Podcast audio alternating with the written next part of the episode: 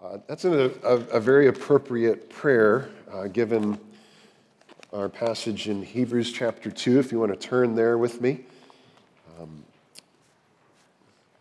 I've got my, uh, my new handy bookmark, so I know exactly where I am in Hebrews. You can grab one of these prayer bookmarks in the foyer, you know, soft promo. Um, if you're just joining us, we, we've just begun a new series in Hebrews that we're calling Jesus is Greater. We're sort of getting that title from a quote from Michael Kruger, uh, who wrote a commentary called Hebrews for You. And uh, he just sort of says there that Hebrews can be summed up in one simple phrase that Jesus is better, Jesus is greater. There's nothing grander, greater, more beautiful, more wonderful, more satisfying, or more extraordinary than Him. So, with that said, let's stand in honor of God's word and I'm going to read verses 1 through 4 of Hebrews chapter 2. Therefore, we must pay much closer attention to what we have heard, lest we drift away from it. For since the message declared by angels proved to be reliable, and every transgression or disobedience received a just retribution, how shall we escape if we neglect such a great salvation? It was declared at first by the Lord and it was attested to us by those who heard, while God also bore witness by signs and wonders and various miracles, and by gifts of the Holy Spirit distributed according to his will. We pray for us. Lord, thank you for your word. Thank you for this, uh, this gospel of, of life through Christ, of through faith in him, through his work to atone for our sins and to make us new. We pray that we would uh, be very attuned to it now. In Jesus' name, amen. Please be seated. These uh, four verses give us what we could describe as a, reliable message and a right response. So uh, I want to look at those two things this morning. Before we start talking about uh, a response to this message, um, let's talk about its reliability because what the author of Hebrews uh, tells us here is that there's at least four reasons why this message is reliable. It was First of all, it was declared by the angels. Uh, we also read that it was declared by the Lord. Uh, we know that it was attested by those who heard, those who were witnesses. Uh, and then there were also, uh, the, there's the witness of the Holy Spirit uh, through signs and wonders. So, so let's talk about the reliability of the gospel, the reliability of God's word to us. Uh, first of all, in verse 2, we, we see that it's this message was declared by angels and that therefore proved to be reliable. Let me ask you a question Can you trust an angel?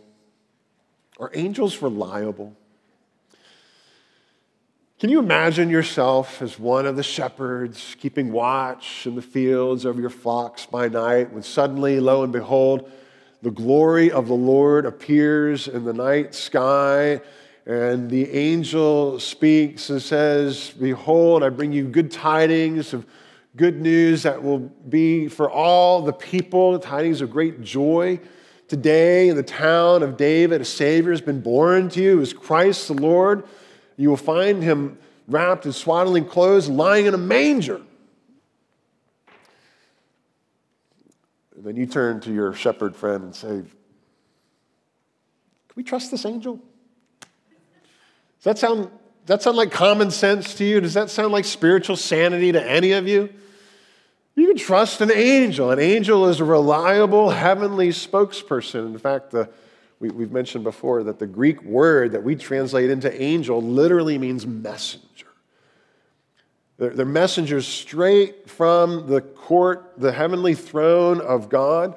And I don't know if you can imagine the shepherds responding, why should we believe the angels? They're, they're you know, they're, they're, not trustworthy. Of course they are. Um, and all throughout Hebrews, we're, we're going to hopefully get the opportunity to, to drill down and, and see some of the Old Testament foundations, like this whole archaeological layer underneath the New Testament where you've got all of the Old Testament giving support and structure, especially to Hebrews. Um, you know, we, we looked at this in the past couple of weeks when we were in chapter one, how you know, all of these quotes from the Old Testament, seven quotes, you know, kind of these, this, this you know, the case is shut, it's full, it's complete. Um, well, the angels who are inferior to Jesus, nonetheless, were these reliable messengers from God's throne room. And you can go all the way back to Sinai uh, and see how they were the messengers and the conveyors of God's word to Moses um, and to Israel when they received the law. Um, I'll go back to Exodus 23 just as an example, where God says, Behold, I send an angel before you. Pay careful attention to him and obey his voice. Do not rebel against him, for he will not pardon your transgression, for my name is in him. He is a reliable spokesperson, he's a reliable messenger. You can trust him. So, you know, as you're thinking about this message that's reliable, it's been declared by angels, and certainly we can, we can trust um, their, their testimony. But not only by the angels, as we uh, saw a couple of weeks ago, Jesus, of course, is superior to the angels, and, and he himself, you know, the Lord declares uh, his word. And that's what you see in verse 3 that the message was declared at first by the Lord and, and then attested by others. Um, some of you remember, uh, like all the way back in the 70s and the 80s, one of the most prominent evangelical voices, uh, brilliant apologist and theologian named Francis Schaeffer, talked about um, just help people think about God in a new way. Like he's there, like this the, the ontological evidence for God, that, that He speaks. He wrote a book called He is There and He is Not Silent. Like just the, the miracle and the, the grace, the mercy of God just simply to speak to us. In that book, Schaeffer says there's nothing more practical nor more basic than the conviction that there is truth that can be known, divine truth, you know, God's word.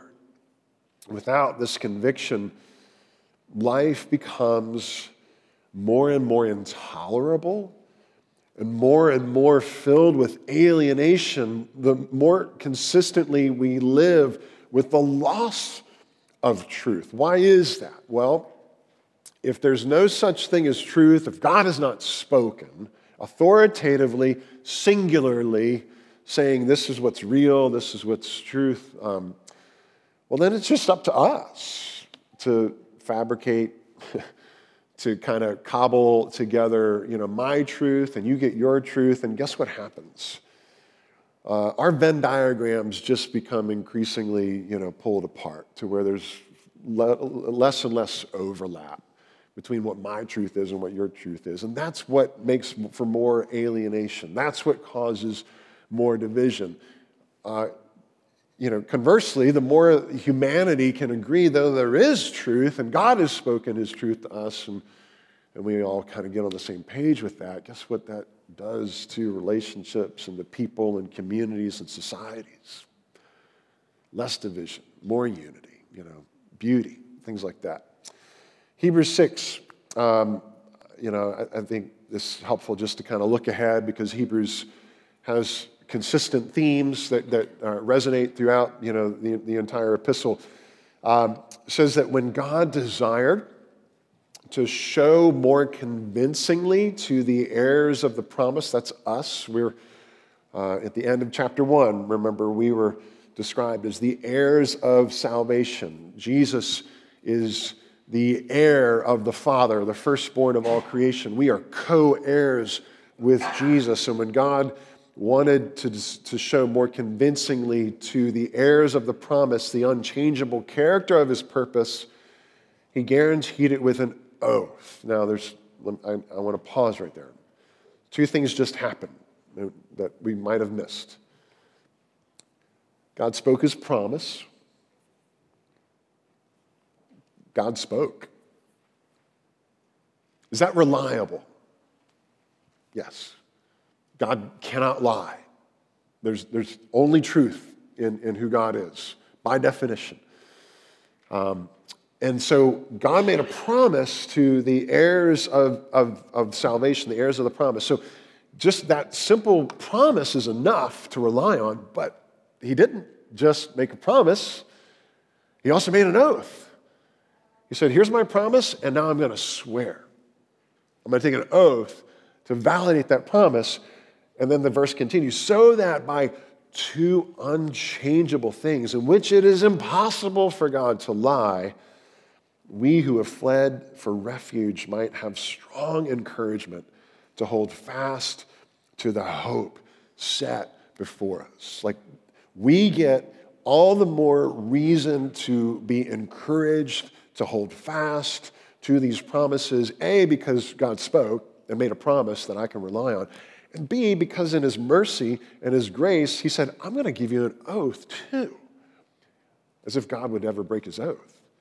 He's not going to break His promise and He's not going to break His oath. So that by two unchangeable things in which it is impossible for God to lie, we might have all the more reason to, to trust Him. Because God has declared these things, He's spoken. And that's a reliable revelation.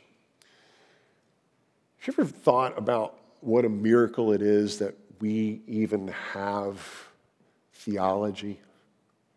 That, that word itself comes uh, from like two Greek words that mean God's word. I mean, so, so theology itself is God's words, right? And look, I, I understand that lots of people have different views of this book. You know, this is a Bible.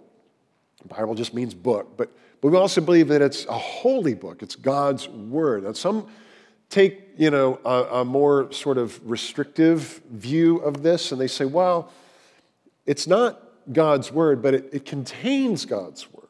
So that when you open it up and you know, you read any part of it, you just are kind of having one of those potluck, you know, quiet times. I don't know, I'm just going to let, let my Bible open. Oh, I'm in Second Kings, you know, 18, and you, you read, and, and you go, ooh, that spoke to me, you know.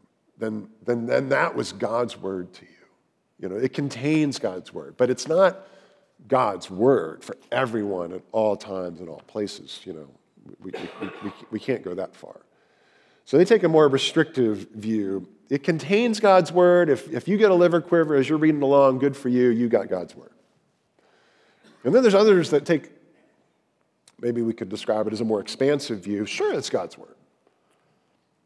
Just like any other holy book is God's word. Just like the Quran is God's word, or you know, this holy book or that holy book, it's all, they're all God's word. And that sounds generous and expansive, right?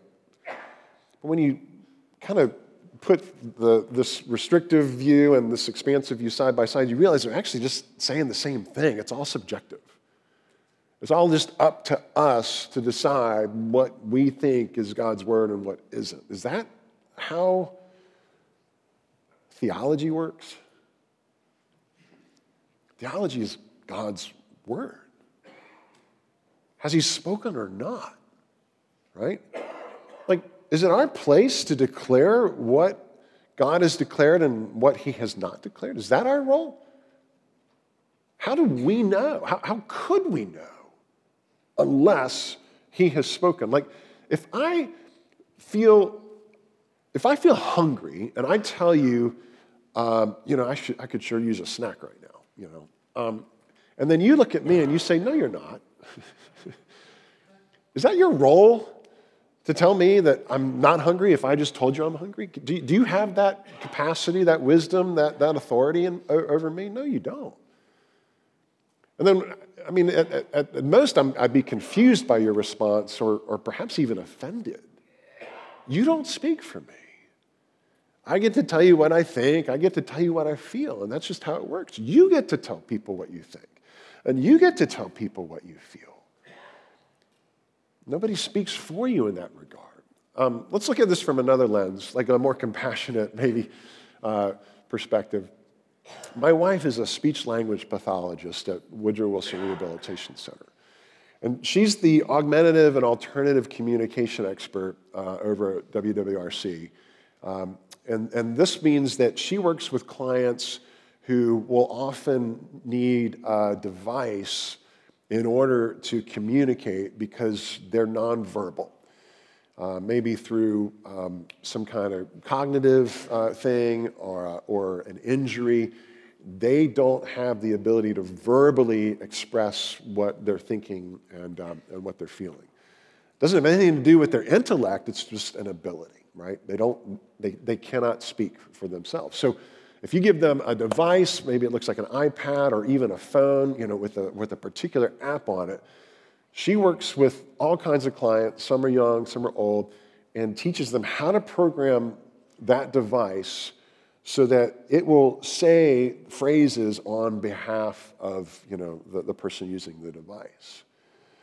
And it's really remarkable how, over you know, the, the course of working with her clients, she gives these previously voiceless people the ability to communicate what they think and what they feel.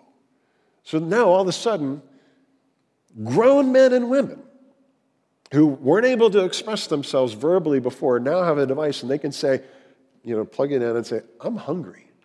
Oh, you know, and the, the people in their lives, their caregivers, their extended family go, oh, good, what can we get you to eat? I'd like a Chick fil A sandwich, please. You know, and just plug it into the device. And, they, and all of a sudden it's, it's specific, it's accurate, you know. And what's beautiful is when these clients then finally have the capacity and the ability through the AAC technology to be able to tell their family who have been caring for them and serving them and taking care of their needs, and they finally are able to say through the device, I love you. Can you imagine being a parent of somebody that you've been caring for for decades and you've never heard that grown child say, I love you before? And now can I have a Chick fil A sandwich? You know. Um, the ability to speak for ourselves is so vital. You are the authority on you. What you like, what you feel, what you don't like, what you don't want. And God is the authority on himself. What he likes, what he wants, what he doesn't like, and what he doesn't want. There's no one else who can declare those things except for God Himself. And now, just kind of do a little thought experiment with me for a second. What if there was no such thing as theology?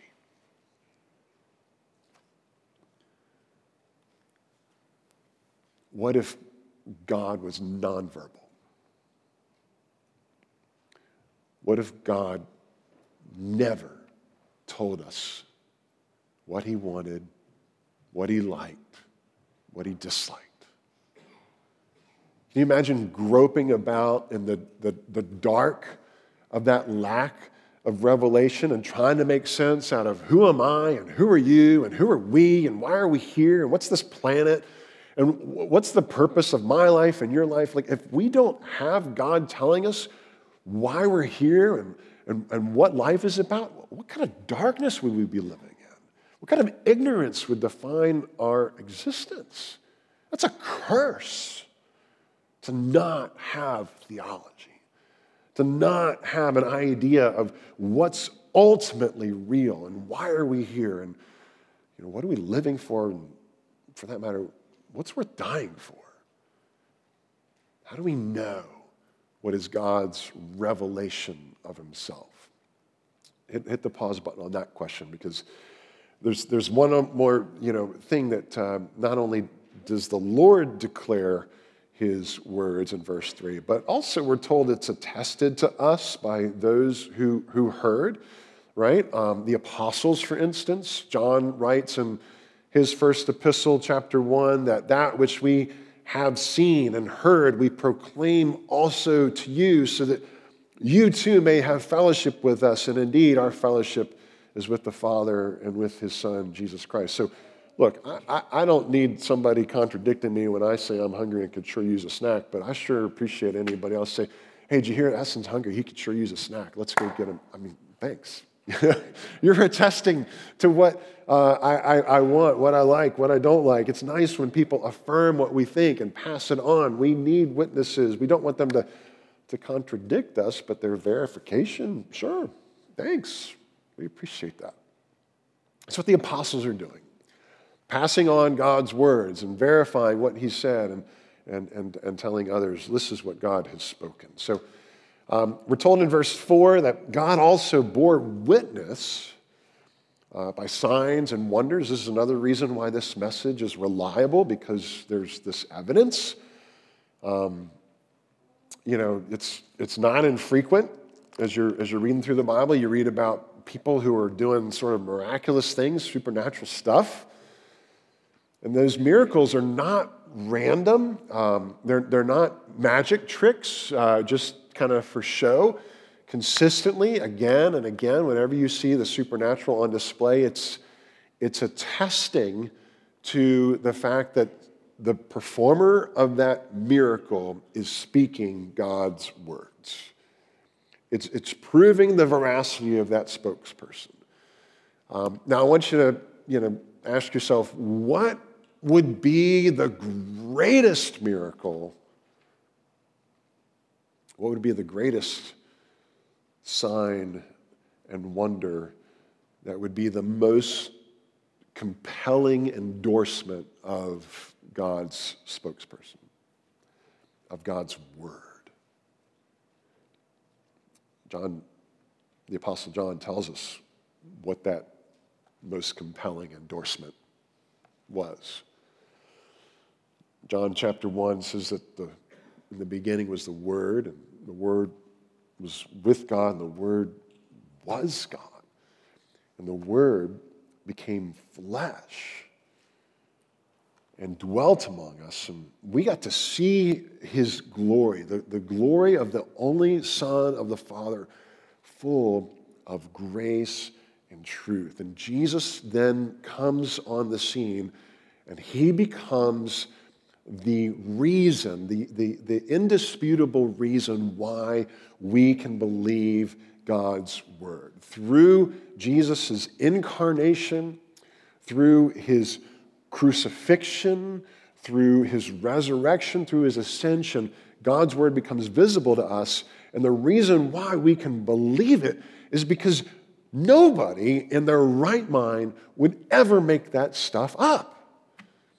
And all you have to do is look at all the other holy books in places where people, you know, have claimed to speak for God. Now, maybe one helpful clarification is, you know, all truth is God's truth. And so when you see rhyming and, and echoes, you know, from the Bible to the Quran to other holy books, like, okay, it's all all truth is God's truth, but any place where any other, quote, you know, holy words contradict this word is not God's word. Why?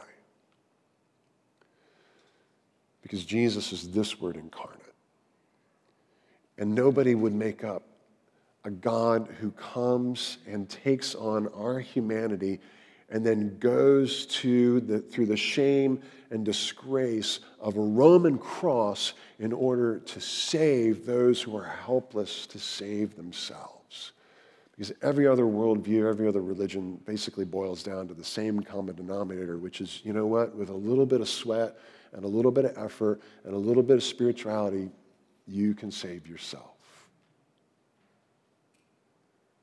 When Jesus comes along, he says, No, you can't. I have to save you. And I have to do it by taking your place on an instrument of torture and death. Like, who makes up a world religion like that? That has to come from outside of us. That has to be revelation. That has to be theology, like proper. In fact, it was just so incredulous and so repugnant to most people that they just rejected Christianity, early Christianity out of hand. That's just, that's nonsense. People still do today for that very reason. Nobody would make this up. This is Jesus coming and taking on our flesh and going to the cross and being raised from the dead and then bringing us along with him and uniting us to, in, into himself so that we too take on the, the, the, status of sons and daughters, and we get his record applied to us apart from anything that we do, so that the Father looks at us and says, Well done, good and faithful service. That's remarkable. Boy, if it isn't true, what a tragedy.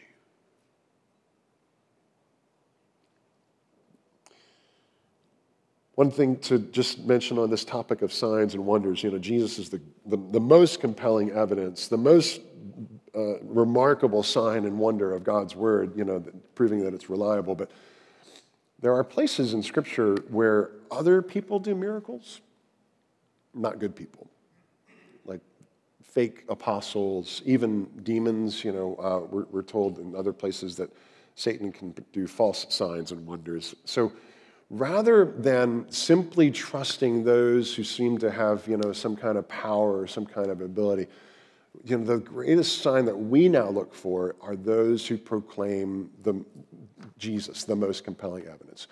If those are, if we have people who are proclaiming Jesus and his gospel, there is no greater sign and wonder, which is why Paul would say in Colossians 1 Him we proclaim, warning everyone and teaching everyone with all wisdom that we may present everyone mature in Christ. This is, this is the reliability of the message that the author of Hebrews is talking about.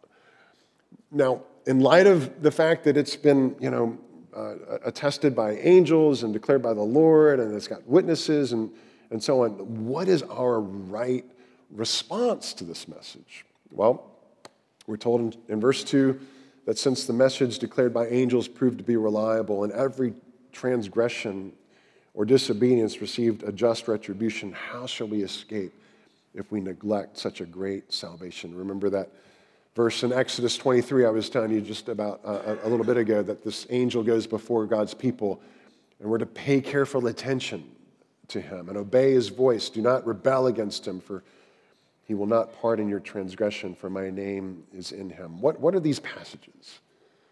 How would you classify those kinds of, of statements? Uh, they're cautionary, right? Uh, they're, they're warnings. They're, they're upside down yellow triangles telling us, hey, be careful. And there's five of these kinds of passages in Hebrews. This is the first of the five of them. And, and look, before we kind of get a little bit, you know, feeling like our fur's being rubbed the wrong way, look, this is what any loving parent knows how to do. When you tell a kid, hey, be careful, stay close, don't wander, I don't want you to get lost. I don't want anything bad to happen to you. You need to stay close. You need to not drift. You need to not neglect the fact that mom or dad are here, right? So, this first warning is about not neglecting God's great salvation, right?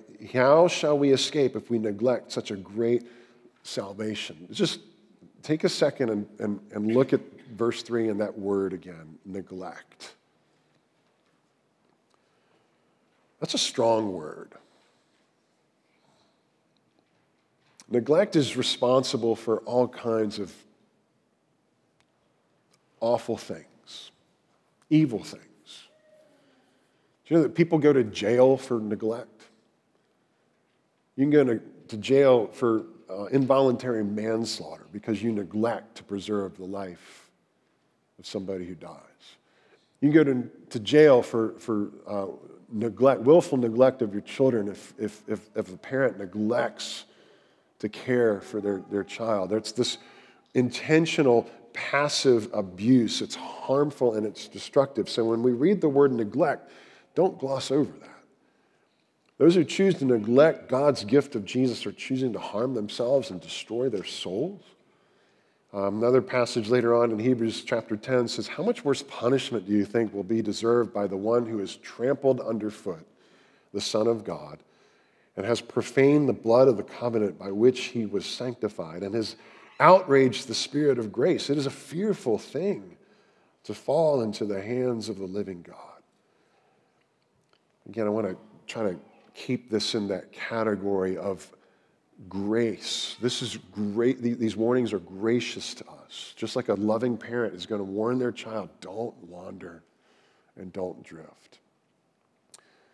Um, I mentioned earlier um, one, one, other, one theologian, another one I want to mention is uh, J.I. Packer, who wrote uh, a book called Knowing God. I know some of you have read. If you haven't read it yet, it's fantastic. But um, he echoes this warning. He says that the world becomes a strange, mad, painful place and life in it a disappointing and unpleasant business. For those who do not know about God, disregard the study of God, and you sentence yourself to stumble and blunder through life blindfold, as it were, with no sense of direction and no understanding of what surrounds you. This way, you can waste your life and lose your soul. I just go back to that whole question of what if there was no such thing as theology? We'd be doing exactly what Packer's describing, sentencing ourselves. We would be sentenced to stumbling and blundering through life blindfolded, with no sense of direction, no understanding of who we are and what's around us. Nothing to say, this is real, this is not. And so don't neglect that, right? Um, there's, there's, a, there's a real consequence to neglecting that. Uh, and therefore, in verse 1, we're to pay much closer attention to what we have heard, lest we, lest we drift away from it, right? We, we've all got this propensity to drift. We, we're prone to wander. Lord, we feel it, prone to leave the God we love. We just sang about that, right? We, we've all got this. This, this is different um, from deliberately neglecting the gospel. This is more like sort of spiritual ADD, where no matter how hard you try, you know, it's just difficult to, to stay focused on God's word because, you know, our attentions drift and they, they flit around and we go, hey, squirrel, you know, um, we lose our focus. This is true for all of us, it's endemic. And God, in His mercy, understands this. He knows this, which is why, in His kindness, he makes what is invisible visible. He makes His word visible to us so that we can have an easier time paying attention. What, what if you could see the word? I mean, we see light and we see light waves. We, we see the visible spectrum of light, right? Rainbows, you know, that spectrum and so on. We don't see all the, the wavelengths of light. But we, what we see is, is, is light wavelengths that are visible to us, but we can't see sound waves. Or can we? There was a German physicist, uh, Ernst, uh, I'm, I'm going to mispronounce his last name, Chladni, I think it is. Um, would, uh, on the front of your bulletin are, are six different images of, of Chladni plates where, I don't know, 150 years ago, maybe it was almost 200 years ago, he, he, he took these metal plates um, on, a, on a single axis, and he would sprinkle sand or salt or, or you know, sugar on top of this metal plate and draw a violin bow or a cello bow across the edge of that metal plate. And it would create sound waves that would go through that metal plate. And wherever the nodes were, the sand or that substance would be attracted to the node. The antinodes would be these empty areas. And they would make these beautiful shapes. And those are sound waves that are making those shapes on those metal plates. Um, some of you are Lord of the Rings fans and you watch the Rings of Power series. And did you know the opening title sequence are these, these Chladni plates? These, you know, um, this was the two trees of Valinor, um, where those are, you know, using those sound waves to create these patterns on these plates. So when we want to see the word, that's going to help us pay attention to it. And I love how the Apostle John, when he's writing Revelation, right? This book that's so kind of like mysterious and we think it's so hard to understand, but it's really just the revelation of Jesus Christ. He's, he says he's in the Spirit on the Lord's day, and he hears behind him a loud voice like a trumpet saying, Write what you see in a book and send it to the seven churches. And then there's this beautiful expression how he turned to see the voice that was speaking to him. Not, not, not that he turned to see the person speaking to him, but he turned to see the voice, and the voice, the word, was visible to him.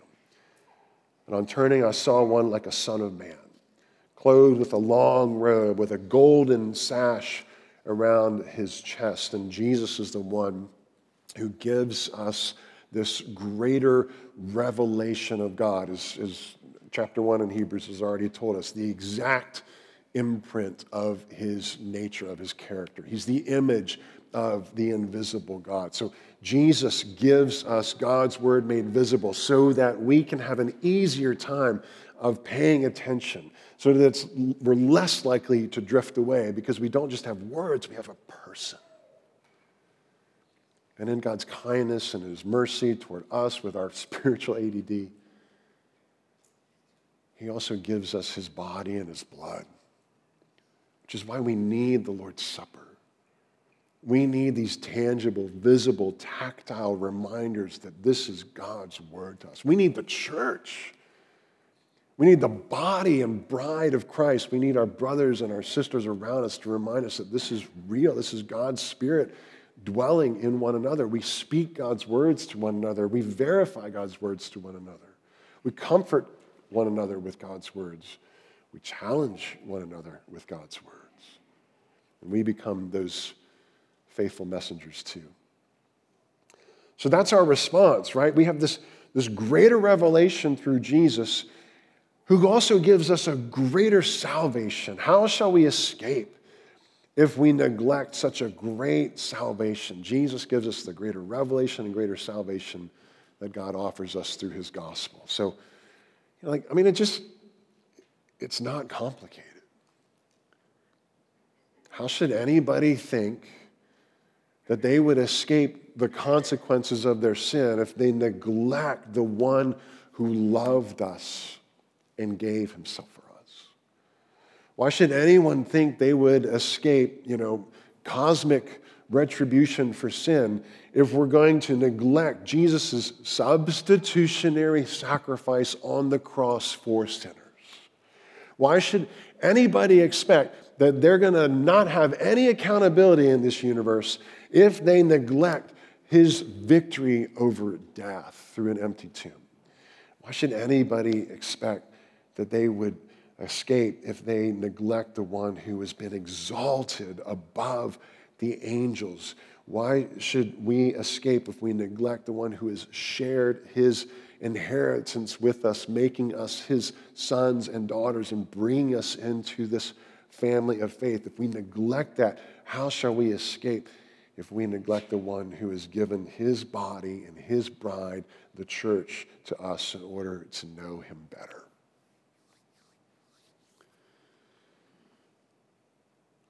You know how when you're driving along and you see that flash on your phone, you've got that little phone mount or whatever, and you're just, oh, I'll just take a quick peek to see who's texting me. Who is that? And then you're just looking down for half a second. It just takes half a second. And you're looking down, and then you look up and you're, I'm already, you know, you've already got to compensate because you're already heading into the median. Half a second. You kind of, you you're, you're jarred back to your senses and you go, okay, both hands on the wheel, not going to look at that phone. That was stupid, you know. Or maybe you've been on, you know, 64 on your way to Richmond. You know, getting from here to Charlottesville, no big deal. It's kind of nice, scenery's nice. And then you go from, Rich, uh, from Charlottesville to Richmond and you got to go through the Green Tunnel. And it's just the same for 45 minutes. And it's two o'clock, three o'clock in the afternoon, that strobe thing's going on with the sun, and you're starting to kind of go, you know, the coffee's worn off, and you're just, I got to stay awake. I got to get to Richmond. I can't pull over. No, I got, I'm just going to I'm just going to bear through. And then, and then it happens, right? That half second where you, you almost went to sleep behind the wheel. You could have woken up in a hot mess in, in, in the ditch. And you, you, you know, oh, I, you're wide awake then, right? After that. I mean, I have I've only heard about these things like from hearsay. I don't know. I, this is what people tell me. Look, the book of Hebrews is God's gracious warning to us all to, to, to stay awake at the wheel and to not get, be distracted on the road to glory and to not drift, you know, to, to, to neglect such a great salvation, but to hold on to Jesus, the author and perfecter of our faith, who for the joy set before him, endured the cross and scorned its shame, revealing the glory of God's word to us. He is our theology. He is God's word revealed to us. Anything that agrees with him, yes and amen. Anything that disagrees with him, no. It's not God's word. Don't be distracted. Let's pray. Lord, we give you thanks for your mercy to us, that you would reveal yourself to us, that you would speak to us, that you would not leave us in the dark to grope around trying to know who we are and who others are, and, and at best, just to guess who you are. And we are so grateful for your, your word to us, uh, for your Bible, but, but more importantly, for Jesus, your word made flesh, your word made human like us so that we can know your love, so that we can know your salvation, so that we can know your forgiveness, your justification, your, your sanctification, your glorification, your adoption, so that we can have all of these privileges of the kingdom of God. Lord, for maybe for, for those of us who are, who, who are neglecting these things, Lord, would you, would you call us back to our senses, not to neglect the fact that you have spoken? Lord, to come out of the darkness and into your light. Lord, would you grant these friends faith and repentance to trust you, to believe on you, and Lord, for the, rest of us, we are all prone to drift. We are prone to wander. We feel it. And we pray that you would continue to be the anchor for our souls, that you would keep Jesus in front of us, this compelling and beautiful reason to hold fast and to stay in our lane and to not drift. When we pray for that grace through your Holy Spirit. In Jesus' name.